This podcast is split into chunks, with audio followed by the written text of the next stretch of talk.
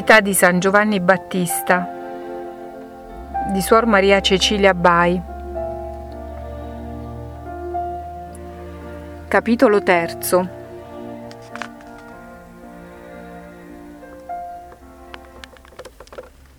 Maria Santissima rimase a casa di Santa Elisabetta per tutti i tre mesi che mancavano al parto della sua parente, per esserle di consolazione e per arricchire di grazie il Battista e santificare tutta quella casa nella quale c'erano anche alcune persone che servivano San Zaccaria e Santa Elisabetta.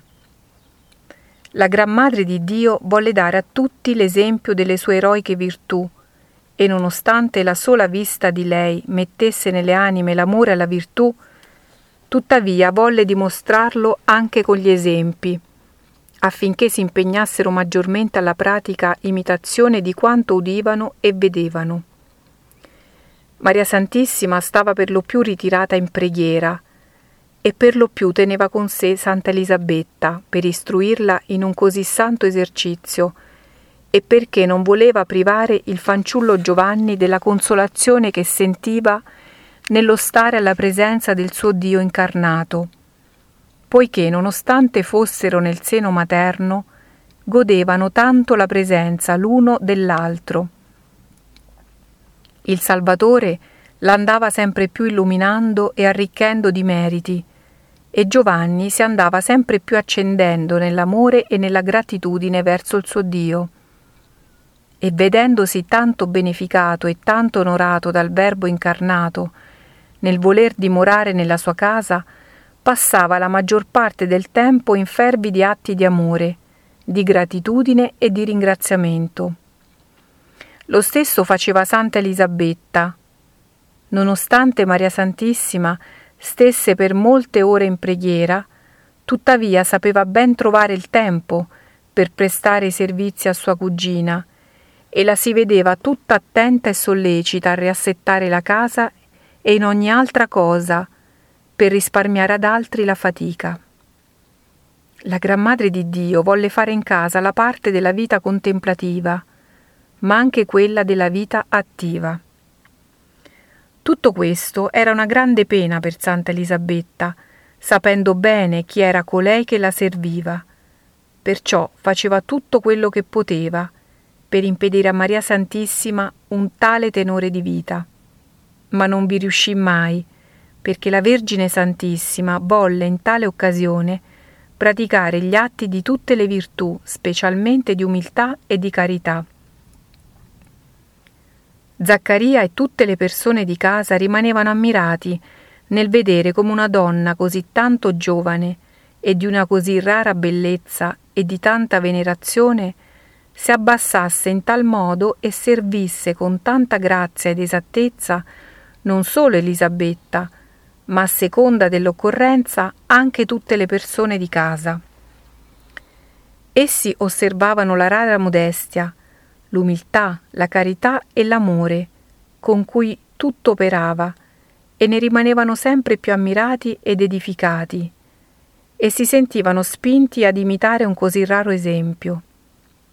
Quando poi a volte Maria Santissima parlava delle grandezze di Dio e dei suoi attributi, pregata di fare questo da sua cugina, in presenza di tutti, lo faceva con tanta grazia e con un grande fervore che accendeva l'amore di Dio nel cuore di chi l'ascoltava, e le sue parole penetravano nel più profondo dell'anima di tutti, ma specialmente in quella di Santa Elisabetta e del Battista, che faceva sentire il suo giubilo nel seno materno, dato che il Verbo divino parlava per bocca della sua Santissima Madre, perché la Vergine in tutti i suoi discorsi era addotrinata dell'eterno Verbo che portava nel suo seno purissimo. Giovanni udiva le parole della Vergine Madre con tanta attenzione e con tale devozione che al meglio che poteva chinava la testa e la madre che lo sentiva capiva bene che suo figlio anche nel seno riconosceva il suo Dio e la sua Madre Santissima. E di questo ne provava una grande consolazione e ne rendeva grazie a Dio e alla Madre Santissima e le manifestava quel tanto che sentiva e che conosceva di suo figlio. Maria Santissima prendeva allora l'occasione per svelarle molti segreti circa quello che sarebbe stato il precursore che portava nel grembo.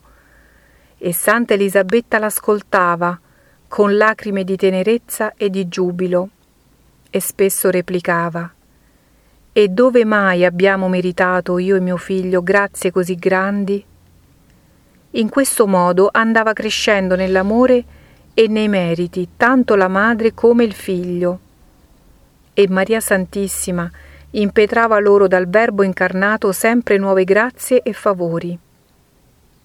Durante il tempo che Maria Santissima dimorò in casa di sua cugina, il demonio non ebbe l'ardire di avvicinarsi per fare le sue solite impertinenze e di seminare discordia, come più volte aveva fatto nel passato, specialmente fra la servitù.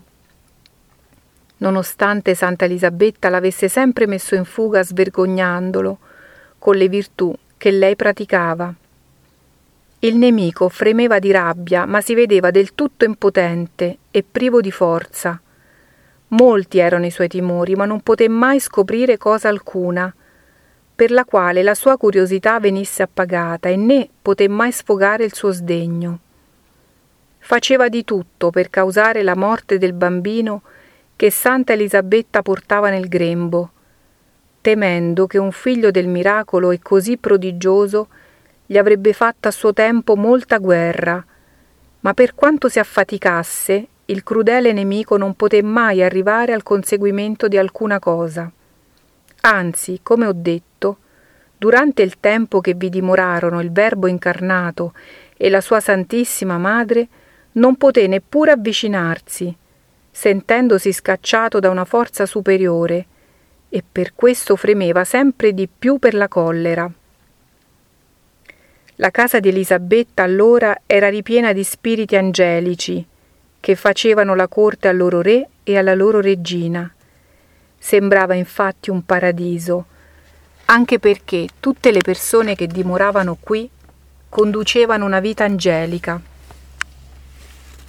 Così passarono i tre mesi in cui Maria Santissima dimorò in questa casa, con una sua grande gioia, vedendo che il suo Dio era amato da tutti. E per le lodi che tutti davano a Dio, specialmente il Battista e la sua Santa Madre Elisabetta. Maria Santissima ripeteva spesso il suo cantico, che qui proprio aveva composto. L'anima mia magnifica il Signore, e il mio spirito esulta in Dio, mio Salvatore. Lo faceva dire a sua cugina, e il piccolo Giovanni che stava nel seno materno lo diceva con sua madre, e meditava tutti i misteri che sono racchiusi in esso. Maria Santissima capiva tutto questo e ne godeva molto, mentre ne rendeva grazie all'Altissimo.